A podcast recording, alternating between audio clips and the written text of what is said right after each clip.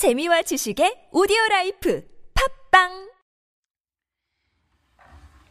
예, 오늘 여기 본문은 음, 우리가 어떻게 살아야 될 것인가에 대해서 이야기하십니다.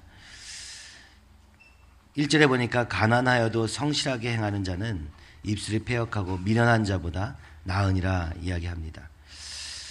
가난하다는 것은 좋은 것이 아닙니다. 성경은 그 가난 그 자체를 미덕이나 이상으로 간주하지 않습니다. 그것은 극복해야 할 과제며 구제 대상으로 어, 얘기합니다. 그래서 4절에도 어, 부가 있는 것을 더 좋게 생각합니다. 그런데 여기서 문제는 무엇입니까? 가난도 문제지만 그러나 더 큰 문제는 바로 우리의 영적, 도덕적 결함이라고 얘기하는 것입니다. 가난하여도 우리의 마음의 중심에서 하나님 앞에서 그 말씀을 따라 순종하는 삶을 산다면 그래서 하나님과 올바른 관계를 맺고 사람과의 올바른 관계를 맺는 사람은 입술이 폐역하고 입술이 구부러져서 자꾸 사실을 왜곡하거나 내가 원하는 대로 내 생각대로 내 감정대로 모든 것을 판단하는 그런 미련한 자, 즉 하나님을 떠난 자, 하나님의 말씀을 절대 귀 기울이지 않는 자보다는 낫다라고 얘기합니다. 어떤 사람은 이 미련한 자의 원어를 번역하면서 이것이 부자의 뜻이 담겨 있다고 이야기하며 입술이 폐역한 부자보다 나으니라 이렇게 해석하기도 합니다.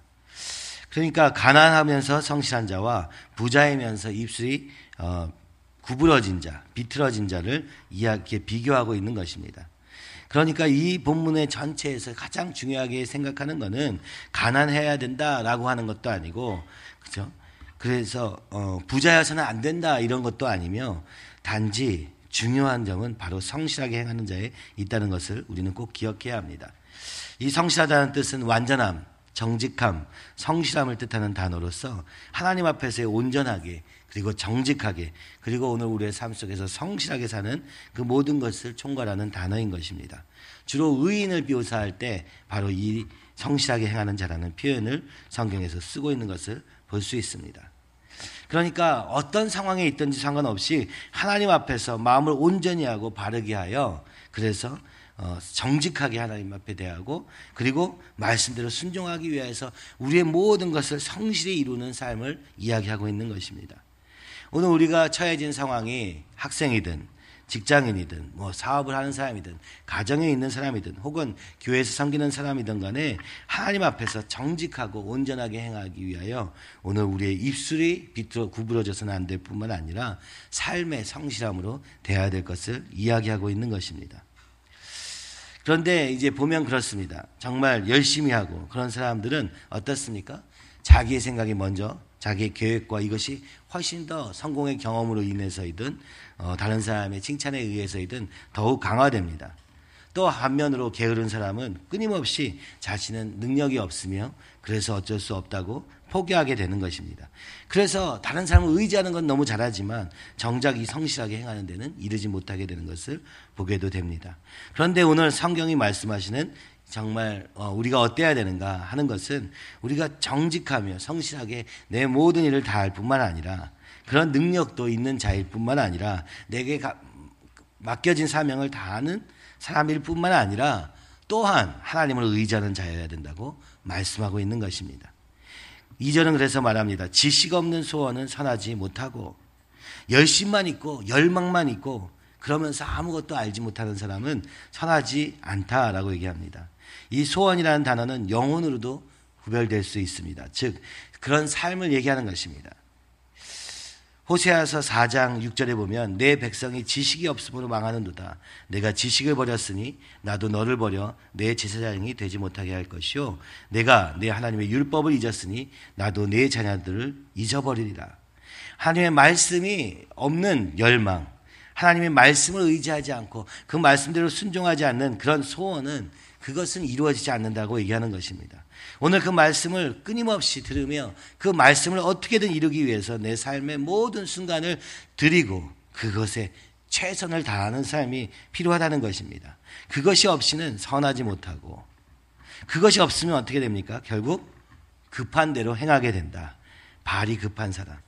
그때그때 상황에 따라서 아무런 생각 없이 생각 없는 열심이나 중독적 욕구를 따라서 가다 보면은 결국은 실패하게 된다는 것입니다. 그래서 오늘도 말씀 안에서 하나님의 뜻을 분명히 알고 하나님이 오늘 내게 뭐라고 말씀하시는지를 잘 알지 못한다 할지라도 끊임없이 알려고, 알려고 노력하는 이 지식을 채우는 삶, 하나님의 말씀을 채우는 삶이 얼마나 중요한가. 우리의 구체적인 삶에도 이 말씀을 적용해서 이 말씀이 내 삶에 임하도록 하기 하지 않으면 그저 가만히 있다가 갑자기 급한 일에 의해서 움직이게 되고 그리고 여기는 이런 뜻도 더 더해지는 것이죠. 발이 급하다는 것은 하나님의 뜻을 듣기도 전에 벌써 달려가는 것입니다. 하나님의 뜻은 무시하고 자기 고집대로 행동하려고 하는 것을 이야기하고 있는 것입니다.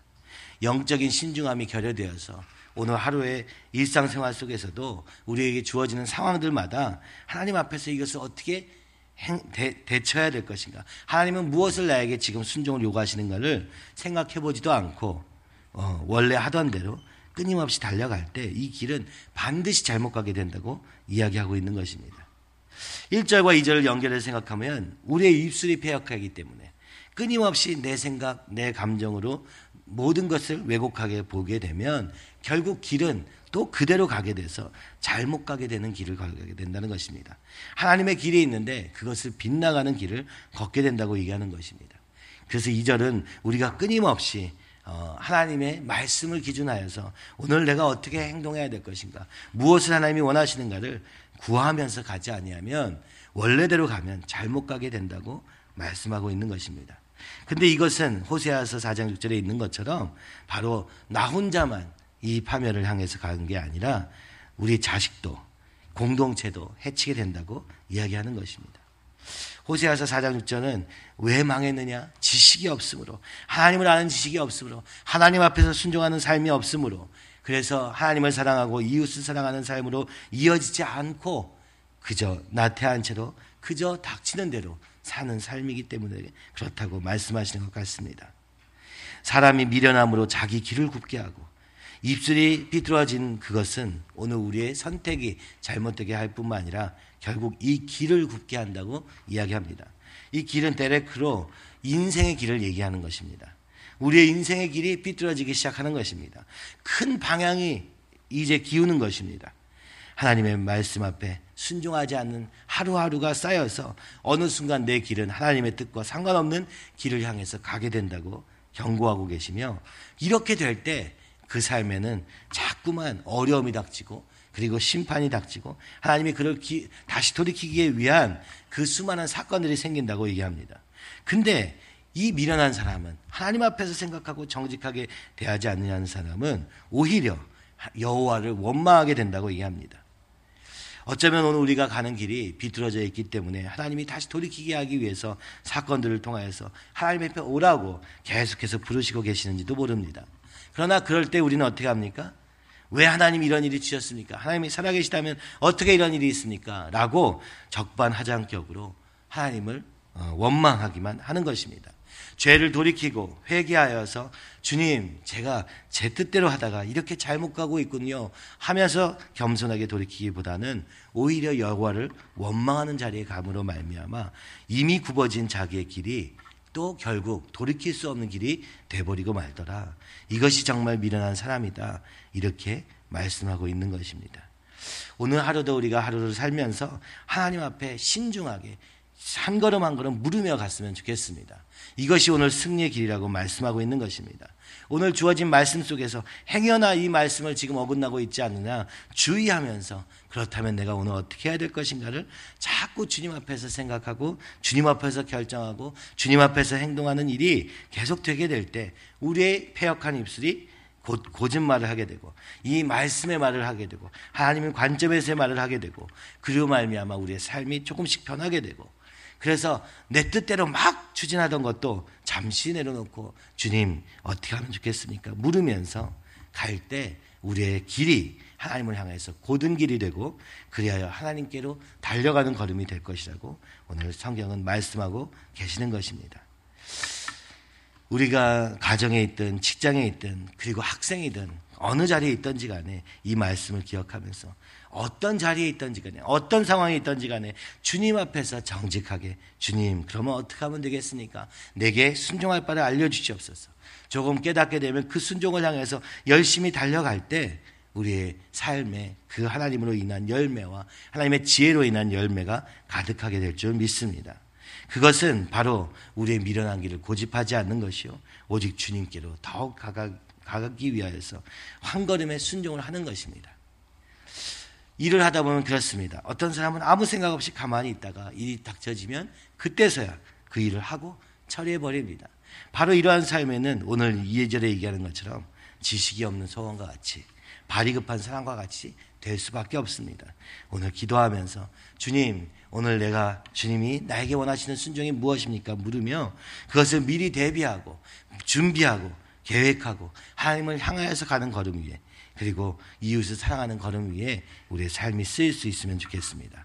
이 시간 함께 기도할 때 주님 우리를 정직하게 하여 주시옵소서. 하나님 앞에 온전한 마음을 허락하여 주시옵시고 하나님의 말씀을 향하여서 하나님의 뜻을 향하여서 성실한 마음을 주셔서 온전히 그 뜻을 순종하려고 하는 마음 위에 하나님의 능력이 더하여져서 순종의 걸음으로 이어질 수 있도록 인도하여 주시옵소서. 날마다 말씀을 볼 때마다 그 말씀이 살아서 역사하는 능력이 되셔서 아버지 우리의 삶의 길을 인도하여 주시옵시고 우리의 미련한 눈을 열어 주시옵시며 우리의 귀를 열어 주셔서 하나님의 뜻을 조금씩 알게 하여 주시옵시고 아는 만큼 끝까지 순종함으로 말미암아 우리의 삶의 길이 하나님을 향한 고든 길이 되게 하여 주시옵소서. 이 시간에 주님을 크게 세 번 외치면서 함께 기도하시겠습니다.